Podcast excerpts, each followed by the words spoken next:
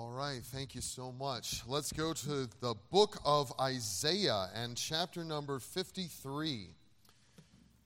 The book of Isaiah and chapter number 53.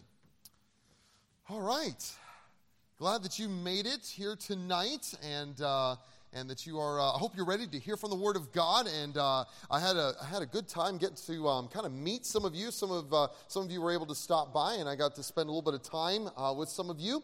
And uh, I plan to again tomorrow. At least uh, for now, I'm planning on right after chapel being uh, being uh, just going by the coffee shop and being there till um, somewhere around lunchtime. So if you are, uh, so still, if you want to come by and chat, uh, you don't. If you walk by and say, "Oh, there's someone sitting there," or "There's two people sitting there," then that means what you need to do is get your own stool and bring it up and sit with us. Okay, that doesn't mean walk by. Just come on up and sit down next to us and uh, just join in, jump in the conversation, and because uh, I want to be able to meet more of you and just get to enjoy getting to know some of you and seeing where God's leading you and seeing what God's plan is for you. And it's exciting to hear about what, uh, what the Lord's doing in some of your lives and, and uh, just what the future holds for you. And uh, of course, you know, right now, uh, you know, you're, um, you're very much involved in um, schoolwork. And, you know, um, this is where God has you for now. So, since God has you here for now, um, go all in, okay? And uh, right now, it might seem like, oh, schoolwork. Yes, I know. It's going to help you. It really will. Um, it really will be uh, something that'll help you. Um, now, I don't know people don't often take my advice on this, but um, I have um, one of the things about now it's Monday. So um, uh, a lot of you, I won't ask for a raise of hands because it might be embarrassing, uh, but some of you, it's Monday, it's the first day of classes, and your plan tonight is to just have fun. I don't even know what that looks like. Maybe you're going to play basketball, maybe you're going to uh, have a game night, maybe you're just going to hang out with friends and do dumb stuff. I don't know what that's going to look like, but um, yeah, I, can I advise you to do something? You know what I did, and uh, maybe you think I'm a nerd, um, but um, you know, on Monday, this is kind of a, this, just follow me here. On Monday, you know what I would do every Monday, the whole semester? Monday, you know what I would do that night? Especially, you have to start in the first night because usually, I know it seems overwhelming, but usually the homework for Wednesday is not that bad. Monday night, you, do, you can do Wednesday nights homework. Believe it or not, you don't have to party the whole night. You can actually take a couple hours and work on stuff for Wednesday. Then Tuesday comes. I know everyone's like, oh, but nothing's due yet. Oh, I don't have to do anything. No, Tuesday night, you could do Thursday's homework. And then when Wednesday comes, you work on Friday's homework. So that way, when Thursday comes, you can work on Tuesday's homework. So that way, when Friday comes, you can work on Monday's homework. So that way, when Saturday comes, you have Monday and Tuesday pretty much done, and you are available to minister on the weekends. Some of you are like, Oh. That makes so much sense. I can't process it. You know, that's, I know, I know. I'm seeing it. Some of you, like the uh, all the the wires in your brain right now are going, zzz, and they're just kind of um, coming apart. Um, but it really did. That was uh, kind of a thing I, I worked towards because you know I'll just tell you this.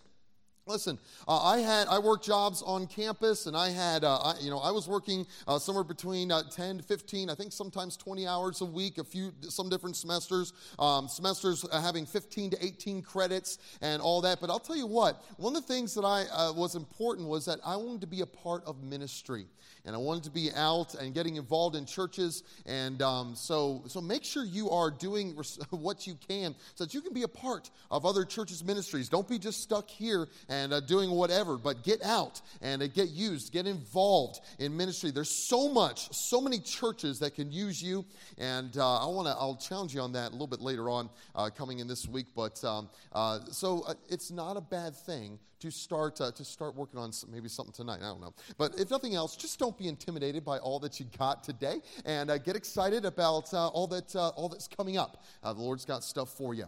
Maybe you're here tonight. Maybe you're not a part of Maranatha, but you just showed up for the opening services. Hey, I am so glad you came. you are very welcome here. We are glad that you're on campus. I hope that tonight will be a blessing to you and. Um, and that you'll get to maybe meet a couple of students and just uh, kind of get, uh, get um, uh, to know a couple of the quality students that we have here. Uh, if you're not a quality student, just walk past the visitors, okay? Um, but um, you'll get to know a few of the people here and uh, just hopefully uh, get a little bit of a blessing here tonight. So, all right, so we're in the book of Isaiah and chapter number 53. You know, one of the things that of course i get to travel. I get to travel all over the place and uh, i've been in i have been to every state uh, except for hawaii. So if someone could hook me up with hawaii okay uh, that would be great. Uh, get uh, get out there. Um, but i've been able to be now in every state except for hawaii and uh, not preach in every state but at least be in every state. And a lot of different people a lot of different cultures. Um, you know one thing though that i have noticed and one of the things for me is i had um, i was homeschooled a lot of my elementary elementary and, um, and teen years, um, but I did spend um, uh, second through sixth grade in a Christian school. Of course, I went to a Christian college as well. And you know, um, one of the things that, can I just say this, and can I be real with you, is uh, one of the things that greatly burdens me and uh, I'll, just say this even though as I look out, uh, y'all look so nice, you're dressed well, you're in dress code, and everything just seems to, you know, it, a lot of people look out and look at you and just say, wow, you know, this is what a perfect group of people. And you know, uh, one of the things that God, sh- you know, definitely in my own life is realized for one thing, we're not all perfect. I remember being a college student and the needs that I had. But can I just say this? Can I, I want to be a help to a specific set of you tonight. You may be here and you have successfully gotten your parents, the faculty staff, your Christian school back home that you graduated from, you have successfully gotten them all to believe that you are saved and you know you're not. Listen, some of you, some of you say, well, that's not me. I know, I know, I got, got it, got it, got it. Listen, there are some of you sitting right here some of you maybe have served at camp this summer, and you know you're not saved. Some of you have, um, I don't know, you've done a lot of things for the Lord and even serve the Lord in maybe some different capacities. And maybe it would almost be for you, maybe it would almost be an embarrassment to have to admit and to say uh, admit and to say well i just i've never actually accepted jesus christ as my savior. I've just kind of always played the part. People always just kind of assumed it. And listen can i tell you what tonight is not supposed to do? Tonight is not supposed to make people who are saved doubt their salvation. Tonight is especially for you that you know you've played the fake and you've done it successfully. But can I tell you this? You may have faked out your faculty staff, you may have faked out uh, your parents, you may have faked out your pastor and your youth pastor. Can I tell you something? When you stand before God, you are going to wish that you had just dealt with the embarrassment tonight and enjoyed the bliss of eternity with Jesus. So let me help you tonight from the book of Isaiah. You know, um, this in this book, especially in chapters 42 through 53, um, the prophet Isaiah tells us all kinds of things about a person a person called the servant of the Lord. Sometimes there's, some, there's a little bit of speculation on exactly um, who this is, but uh, this is someone who is coming, and the Bible indicates that this is someone who is coming who is going to suffer on behalf of many, many people. And one thing I love is that um, you know the book of Isaiah is written in the 700s BC, and I love how the fact of the uh, the prophecies that are here in Isaiah that are, that are going to point forward to none other than the very person of Jesus Christ. You know, one thing that, if I can just share this with you, one thing that has helped um, to strengthen my faith is uh, just to realize um, how many prophecies there are in the scriptures. Um, from one, uh, one place where I read said had them listed and said there are over uh, 300 references to 61 prophecies in the Bible just about Jesus. I mean, that's, that's a lot. That's a lot of prophecies. And um, you know what is amazing? And then also I read that if you, um, if you were to take just eight of these, one um, mathematician had taken eight of these prophecies and uh, kind of laid them out and said, what is the probability of eight of these things coming true in one sane person? He said the chance is one in 10 at, with 17 zeros after it. 10 to the 17th power. He says the chances of that happening are 1 in whatever that number is, 10 with 17 zeros uh, with 17 zeros after it. And folks, Jesus did not just fulfill 8 prophecies, he fulfilled them all. And uh, just what a faith, faith builder that is for me to know that here's these books written hundreds, centuries of, uh, uh centuries before Jesus was ever uh, born in this earth, before he ever existed, uh, to let us know who the coming Savior would be. And Isaiah 53 declares that this servant is going to be more than a mere man. That this servant of the Lord is going to be more than just a prophet. The Isaiah 53 indicates that this servant of the Lord is going to be someone who has the intrinsic value and ability within himself to atone for sin. And that is someone who is more than a prophet. That is someone who is more than just a, than just a, a mere man. This is someone who is God with human flesh. I mean, we just came out of the Christmas season, and I, I love Christmas because it is just, uh, for one thing, presents, you know, but also in the Christmas season, this is uh, really, I, I, like to call it uh, the kickstart on God's redemption plan. That Jesus, born in a manger, he was not, he was not born half God and half man. He was born 100% God and 100% man. He was a, div- he is a divine being above what we can imagine, above what we could ask or think, and this scripture here in Isaiah 53 points forward to him and tells us about Jesus and telling us that he is going to come and that he is going to suffer. And, folks, I want you to look tonight and I want you to just enjoy tonight seeing the suffering Savior. So, first of all, I want you to see tonight from Isaiah 53. Uh, for us to first see, number one, who is this Savior? Well, the Bible says in Isaiah 53, in verse number one, it says, Who hath believed our report, and to whom is the arm of the Lord revealed? Verse 2 says about this coming Savior, it says, For he shall grow up before him as a tender plant and as a root out of a dry ground. So, who is the Savior? For one thing, uh, if you want to know something about his background, the prophet says that he will not co- that he will not come from any kind of fancy or royal background. Now, I love the phrase there where it says he will come as a root out of a dry ground. In other words, uh, if you've ever been to the desert, you know that you know in that ecosystem there's only certain plants that are able to survive and thrive in a desert system. You know, you're not going to go out there. Now, I don't know flowers, okay? I'm not big on flowers. It's just yeah, you know, I'm not big on flowers. I buy them for my wife. That's the extent of what I do. And um, but you know, there are certain flowers that just will not grow in desert conditions. And you know what he's and the, and so the prophet says Jesus is going to be like a flower growing up in the middle of a desert. In other words, he's going to come from somewhere you would not expect him to come from. Remember when one of the disciples said, "Can any good thing come out of Nazareth?"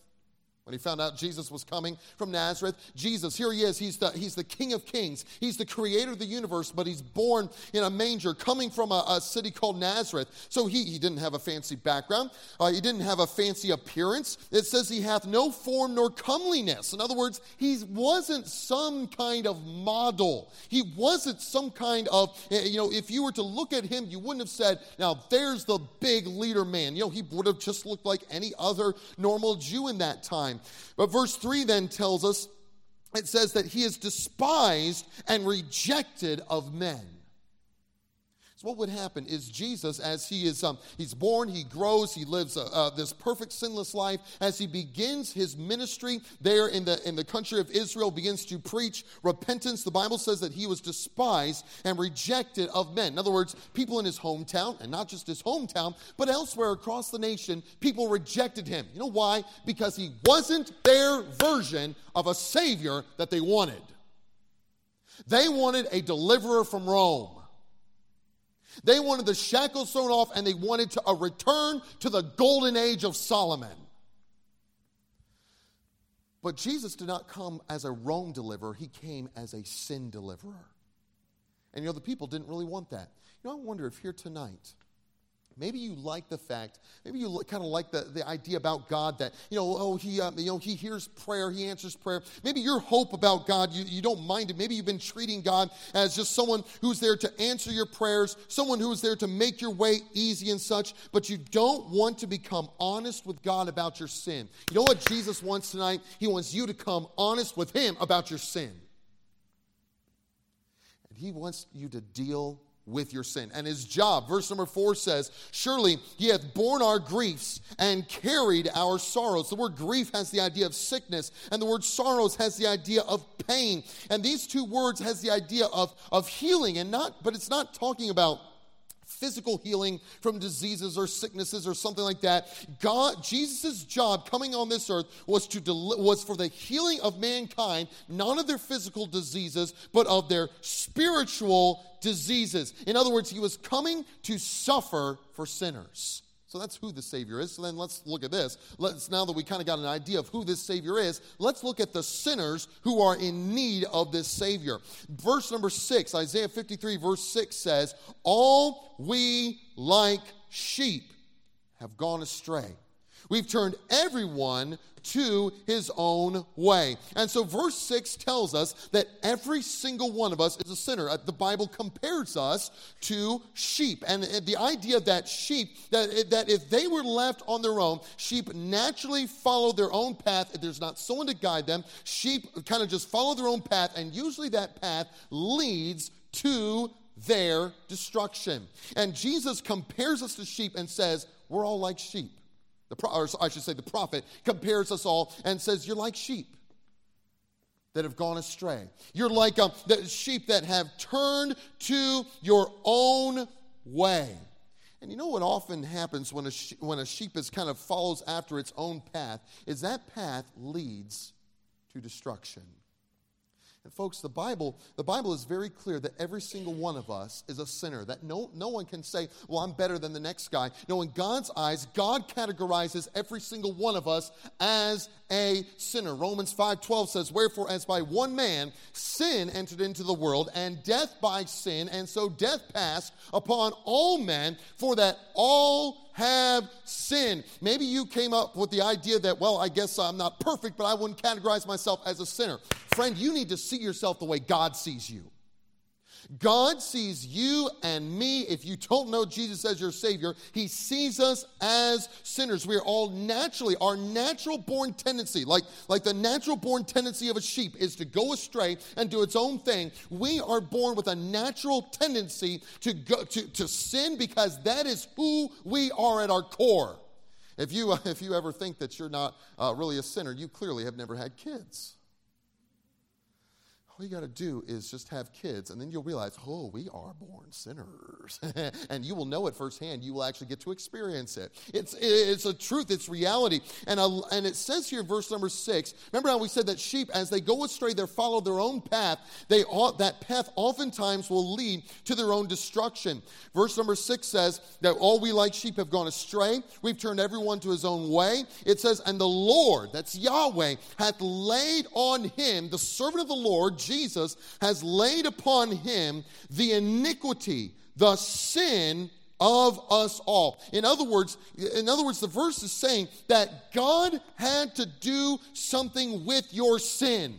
In other words, your sin was not something that could be passed over. Your sin was not something that could be ignored or repackaged. Your sin has to be punished. It's got to be punished. Otherwise, God would not be fair. You know, if someone was to commit a crime against you, and you were to go to court over this thing, and uh, you would expect, you know what a fair judge would do? A fair judge would pass down a sentence on someone who has committed a crime. He will put a punishment upon someone who has committed a crime. You know, if they didn't, if, if a judge didn't uh, put a sentence or a punishment on someone who committed a crime, you would call that judge not fair. But God is absolutely fair. And because He's fair, He's got to punish your sin. He has to punish my sin. Isaiah 3:11 says, "Woe unto the wicked! It shall be ill with him, for the reward of his hands shall be given him." Psalm 9:17 says, "The wicked shall be turned into hell, and all the nations that forget God." Romans 6:23 says, "For the wages of sin is death." And so what God did in his mercy was he took the punishment that you and I should be bearing for our sins and he laid it instead of it should be laid upon us and we should suffer eternal eternal death in the flames of hell, God took your punishment, verse 6 says, and he laid it on the back of Jesus Christ. And that's because he loves you a whole lot. He laid that punishment upon the back of Jesus Christ, which means this Jesus is the only one who can bear the punishment for your sin. No one else can. Nothing else can. Good works cannot. You might think that you're, you know, being a pretty good person and living a pretty good life. Listen, I'm glad you are, but those will not pay for sins. You know why? Because sin's penalty, Romans 6:23 says that sin's penalty is death. The only thing that'll pay for sin is death. That is why good works cannot pay for your sins, baptism cannot pay for your sins, communion cannot pay for your sins, sacraments cannot pay for your sins, church attendance cannot pay for your sins, Bible reading cannot pay for your sins cuz none of them involves anybody dying. Only death can pay for your sins. And really, you have a choice. It can be your eternal death in hell, or it could be that you could accept the payment of Jesus' death on the cross as the payment for your sins. 1 Peter chapter 2, verse number 24 says, Who in his own self bare our sins in his own body on the tree, that we, being dead to sins, should live unto righteousness, by whose stripes you were healed. For ye were as sheep going astray, but are now returned unto the shepherd and bishop of your souls. You know, um, one thing about this, this servant of the Lord, this Jesus, is that here he is, that he is the one who is bearing the punishment that God's wrath has to pour out on sin, even though he was innocent. So you've seen the um, you've seen the the the, uh, the Savior's background. We've, who is this Savior? We've seen the sinners in need of a Savior. I want you then to see the innocence of the Savior. You know, the Bible indicates that Jesus, of course, that he the Bible, I shouldn't say indicates, the Bible declares for us that Jesus was absolutely perfect, yet he submitted to this punishment that God was laying on him for your sins and my sins. Verse 7 says that he was oppressed and he was afflicted, yet he opened not his mouth. He's brought as a lamb to the slaughter, and as a sheep before her shears is dumb, so he openeth not his mouth. In other words, just in the same way that a sheep is brought to the shearers and doesn't know what's coming, in the same way that a lamb that is going to be slaughtered to be used for a sacrifice or for uh, or its its, um, its body used for a meal, these these sheep they have no idea what's coming. In the same way, Jesus quietly submitted to his death, and he submitted to it without struggle, without resistance, and he willingly did this. Why? Because God loves you. You know, we, eat, we quickly, we are so quick to change. We're so fickle. We just, we sway, we sway back and forth so quickly. And we, sometimes we doubt, does Jesus really love me. Oh, sure. He probably loves that guy over there, that woman over there that just got a whole big blessing. But I don't know if God loves me. Listen, you ever doubt God's love? The fact that God would look down on filthy sinners like you and me and would say, even though I'm innocent, I would take your punishment in your place, even though you don't deserve it and I don't have to take it. Tell you what, that is the perfect picture of love. That is the perfect picture that God loves you so much that he would come to earth and die in your place, even though he was absolutely innocent. So then, what else do we see? After the innocence of the Savior, we see the suffering of the Savior. The Bible tells us that Jesus, on that day, even though he was innocent, when he went to the cross to pay for our sins, he suffered greatly to pay for your sins and to pay for my sins as he suffered that day. And why? Look at verse number five. Verse five says, But he was wounded for our transgressions. That word wounded, it's a word that means uh, to pierce. And it has the, I think it's a perfect, um, perfect uh, kind of um, prophecy and a, now, and uh, a, uh, allusion to what was coming, how that Jesus would be pierced upon a cross. I don't think the prophet back then could have imagined the death of a cross, and yet he, he's, he's prophesying it, and these things came true. Jesus, as he went that day to the cross, he was taken, and the Bible tells us that he was nailed to a cross as the Roman Romans typically did. They would have taken uh, railroad spikes. They wouldn't have been these little tiny nails, but they would have been uh, spikes the size, uh, the size of a railroad spikes. They would have driven them right under, not really, probably not in the hands, but down in the wrist to get the person locked in there to get it settled inside the bones and to pierce through the nerve that would run straight down the arm. And there, Jesus's arms, his um, wrists were pierced. Why? Because your sin is not funny and because your sin had a gruesome payment of death and a big price tag on it. Yet Jesus was pierced for your transgressions. and for my transgressions. You know, the word transgression there is a word you know you, you see in your bible a lot of different kind of um, words for uh, kind of synonyms for sin and this word transgression means a revolt or a rebellion in other words you know what god says? Your sin is not just some kind of a mistake. Uh, god says your sin is an act of rebellion against a holy righteous creator for the one who has made you, the one who built you, the one who thought about you before the foundation of the world. He is the one who has set the moral standard uh, for us and for, for eternity. He is the one who has determined right and wrong. And when we sin against God, it's not just some kind of a mistake, but it is a violation, it is a rebellion rebellion against the very person and nature of God. Colossians 1:21 says, "And you that were sometime alienated and enemies in your mind by wicked works, yet now hath he reconciled in the body of his flesh through death." Because there Jesus suffering on that cross was t- enduring the wrath of God that should have been poured out on you and me. He was wounded, he was pierced for our transgressions. Verse 5 then says, And he was bruised for our iniquities. The idea of bruised there, it's a word that means, uh, it's a word that means to crush. And Jesus that day on the, cro- on the cross was crushed under the load and the weight of your sin.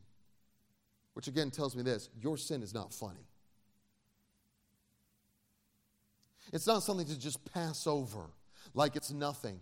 Your sin was what was was was the weight that came down upon Jesus, which caused him. As Jesus, it's just the most one of the most fascinating things uh, in our in our Earth's history. That Jesus, as he hung there on that cross, it was as if the picture I always get in mind. It was as if that day that God took every last time that you've lusted, every last time you've grown angry, every last time you've lied or stolen or, or cursed, and it was as if God compressed every one last one of your sins and my sins, it was as if he compressed them into one moment of time and then dumped the whole burden on Jesus Christ. And then there on that cross, it, as Jesus bore that sin, God the Father turns his back on God the Son, causing Jesus to scream out, My God, my God, why have you forsaken me? And for the first time, there was a there was some kind of a of a tear, almost like, uh, for lack of a better way to put it, a tear, a rip that occurred in, in, in an eternal Trinity as Jesus bore your sin. A weight that he did not have to bear, but he did because he loved you. And yet you consider him to not be worthy of confessing your sin, of becoming a Christian. You'd rather play the fake. You'd rather live the sin you want to live. Listen, your sin cost Jesus a lot. He was crushed. He was bruised for your, for your iniquities. The word iniquity means depravity. It also has the idea of an offense. You ever said, oh, so and so, they offended me? You ever used that phrase before? He, she offended me. You, do you know that your sin offends God? Just imagine how many times you've sinned in your short life.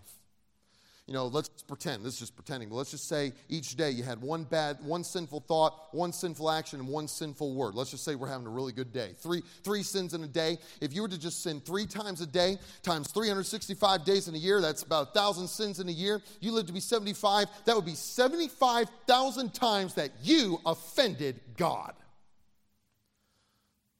Whoa. Hey, what would you do with someone who offended you 75,000 times? You would say, I need to get toxic people out of my life. That's what we'd say today. Isn't it amazing that even though you've offended God way more than that, He says, I will not stop coming after you. I will not stop chasing after you. I will not, I, I love you too much. I will not let you alone. I will keep coming for you and offering you my salvation because I love you that much. He was bruised, crushed for our depravities, our offenses. It says in verse number five, then, it says that the chastisement of our peace was upon him. That's kind of a little bit of an awkward phrase. The word chastisement means punishment, and it's just simply is saying the punishment that brought about our peace, what it says was upon him. In other words, it's because Jesus died on that cross that you can know peace with God. Some of you, you don't know Jesus as your Savior, and you don't have the peace you're looking for. Do you know when you will reconcile your sin with God, God gives peace? You know, if you watch old westerns, you know, oftentimes, you know, the big, the big hero, you know, sometimes he's put, in, he's put in jail for something he didn't do. What always happens in those old westerns? He's put in jail, he's going to get strung up the next morning, and, you know, the padre shows up. You know, padre shows up, and, uh, and he, what does he always ask in those westerns? Son, have you made your peace with God? You know, it's, it's so those westerns are so empty in that moment because this is not just something and usually the west you know the uh, the star of the show just says oh i'm all set you know i've made my peace with god whatever uh, i'm okay on these things or whatever i don't know but the, the point is this is that listen you can actually know peace with god you don't have to keep on going through life wondering, what does God think about me? It does God does God have to, you know, this punishment, what is this punishment that is upon me? You can know peace with God. Then he says at the end of verse 5 not only was the chastisement of our peace laid upon him, but it says, and with his stripes we are healed. The spiritual healing of mankind to heal us of our sin problem came through the suffering of Jesus as he suffered there. And I love how specifically it brings out the idea of stripes. And of course, on the day that Jesus died, before he went to the cross, he suffered. Uh, so he suffered so deeply. He suffered the um, uh, uh, whipping at the at Pilate's uh, at Pilate's um, uh, command. And back in those days, they didn't they didn't tie him to a post that was on the ground. What they would do is they would oftentimes take these men and they would take them and either string their hands up high or string them spread eagle, and they would put them up tight so that their toes were barely touching the ground until all the muscles along their back were tight. Then the Romans would come out with a whip called the cat of nine tails, and this was uh, it was a uh, it was a whip that had a uh, it had a uh, handle. It had nine leather strands coming out of it, and these Romans would practice with this leather with this whip in the same way that some of you practice sports. And as that man uh, was sta- was standing there tied with his with his arms outstretched, those Roman soldiers would come in with this whip, and those strands would come around the body, and at the end of every one of those strands, there was usually a broken broken piece of glass or a broken piece of pottery or a sharp rock or something that had been tied on. And as those strands would come around the body, that sharp object would catch in the front, and then the Roman soldier would pull back with all of his might. And as the whipping went on, oftentimes it wasn't one, but it was two going at this thing. So that as the and as the one was pulling back, the one on the other side could already be going in. And folks, they beat and beat and beat upon Jesus because your sin required a brutal death because it is that bad. Your sin ain't funny. It's not. Jesus suffered so much to pay for your sins, and yet you still you still want to play the fake you still are just kind of um, brushing God aside and saying, I'll, I'll, deal with my sin sometime. Maybe tonight's not the right time. I'll maybe figure it out another time. Uh, this is what a sad response to the fact that Jesus was wounded. He was, he was pierced for your rebellions, that he was, he was crushed for your offenses, and that uh, the peace of God that was brought about by his punishment, and that with his stripes you can know healing. Here's Jesus, he has suffered the death penalty that we should have had to pay for our own sins. And I love how, even here in this chapter, in verse number 10, it says, Yet it pleased the Lord to bruise him, again, to crush him. Uh, again, reminiscent back to Genesis chapter 3, verse 15, where the first prophecy came out that, that, that there was going to be a Savior that would be crushed by the load of sin. And it says, uh, Yet it pleased the Lord to bruise him. He hath put him to grief when thou shalt make his soul an offering for sin. But it says, He shall see his seed, and he shall prolong his days. You know, um, if you're reading through this chapter, you're obviously, you know, if you were to read through this chapter, you'd realize, okay, it sounds like whoever is suffering here is going to die. Why in the world then in verse 10 does it say, he shall see his seed and he shall prolong his days? I think this is also a reference to the fact that three days after the cross, Jesus rose from the dead. And, folks, the fact that Jesus rose from the dead is not just an occasion for us to have an extra special service at Easter time. The fact that Jesus rose from the dead means this is that there is someone in this universe who has absolute power and absolute authority over death, which means that here's Jesus. He's the one who has authority over death. And since he has authority over death, Jesus is, is authorized to offer anyone he wants eternal life. Jesus has opened up the floodgates and has offered, he's of course offered it to the Jews, and praise the Lord, he has now opened them wider and offered it to the Gentiles. And he has said, Whosoever will may come. He loves you that much as he rose from the dead, he rose from the dead, defeating death. 1 Corinthians 15 says, And if Christ be not raised, your faith's in vain, for ye are yet uh, in your sins. But now is Christ risen from the dead and become the firstfruits of them that slept. For as in Adam all die, even so in Christ shall all be made alive. So here's the last thing I want you to see is the decision that you need to make.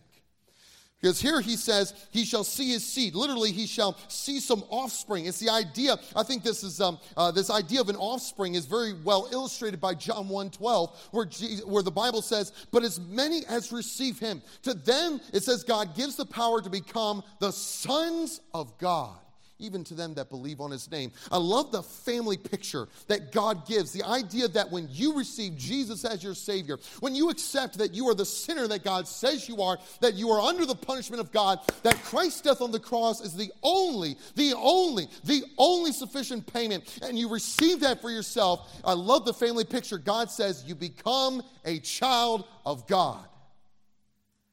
What a blessing. Some of you, some of you only know havoc and torment in your family. And home is not a happy place to be.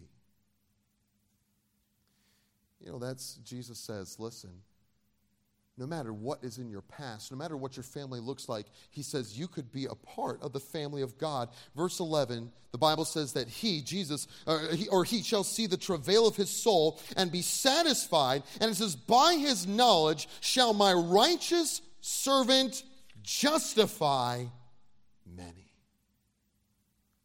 You know what the word justified means? It has the idea of to declare someone not guilty. You know what God wants to do?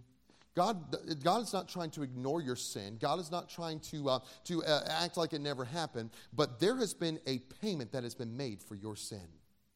It's not like God all of a sudden ignores it and says, Oh, I forgive you, and you know what, we'll just ignore it and nothing, it's almost like it never happened. No, what happened was the penalty for your sin has been laid on Jesus. And you got to decide if you're going to accept that as the sufficient payment for your sins. Can I tell you something? God would love to justify you tonight if you've never been.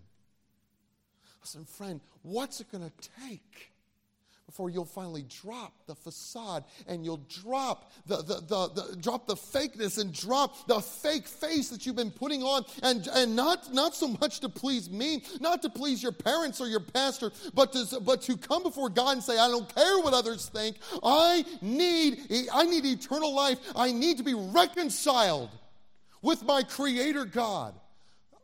What's it going to take? Here's Jesus. I tell you what, he would love more than anything else is that you would accept him and tr- put your trust, your dependence on Christ, to uh, the one who already has borne your iniquities on the cross, to accept his payment as sufficient payment for your sins. When will you? When will you? Romans 10 13 says, Whosoever shall call upon the name of the Lord shall be saved. I love how um, the Bible says, uh, Behold, now is the accepted time. Behold, now is the day of salvation. I think that's a great concept to hold on to because, you know, the Bible indicates that now is the time because tomorrow may be too late. And you don't know what will be tomorrow. You don't know. I'm a, I'm a football, you know, I'm an NFL fan.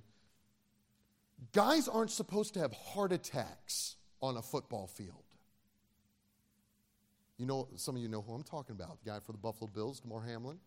Not supposed to. Ha- you're supposed to tear your ACL and recover from it eventually. You're not supposed to have CPR on a field. Here's a guy just doing his job, didn't even get hit that weird of a hit, had a heart attack, and almost died. We don't know what will be tomorrow, and yet some of you play with your eternity like you're in charge. But Jesus, He has. He is the one who can offer you eternal life. I want to kind of close with this story. It was um, after it was after World War One. Uh, there were it was somewhere from what I read, it was around 900 Germans had um, violated international law, and they were summoned uh, to appear before the World Court, and uh, their guilt was certain, and it was proved. And it was the former crown prince of Germany that came forward at this, at this, um, at this uh, court event where these 900 Germans were about to be sentenced for their crimes. And this crown prince of Germany volunteered to be their substitute. In other words, he said, I will take upon myself the accusation against them and their penalty. And even though this was so noble, they couldn't accept it. The, the court could not accept it. You know why? They said, You, sir, you might, be a, you might be the prince of Germany, but they said, You don't have within yourself the intrinsic value of 900 people. You can't pay for the crimes of 900 people. You know what's great is that 2,000 years ago, God came down in human flesh, and he had within himself the perfection the intrinsic value to pay for the sins of all of mankind. And what is so great is that he offers a gracious hand and says, Will you come? Will you receive Jesus? Will you accept his payment as the payment for your sins? Or are you going to continue to push him away and continue to say, I'll try another day? Don't wait. Don't wait. Let's bow our heads. Heads bowed and eyes closed.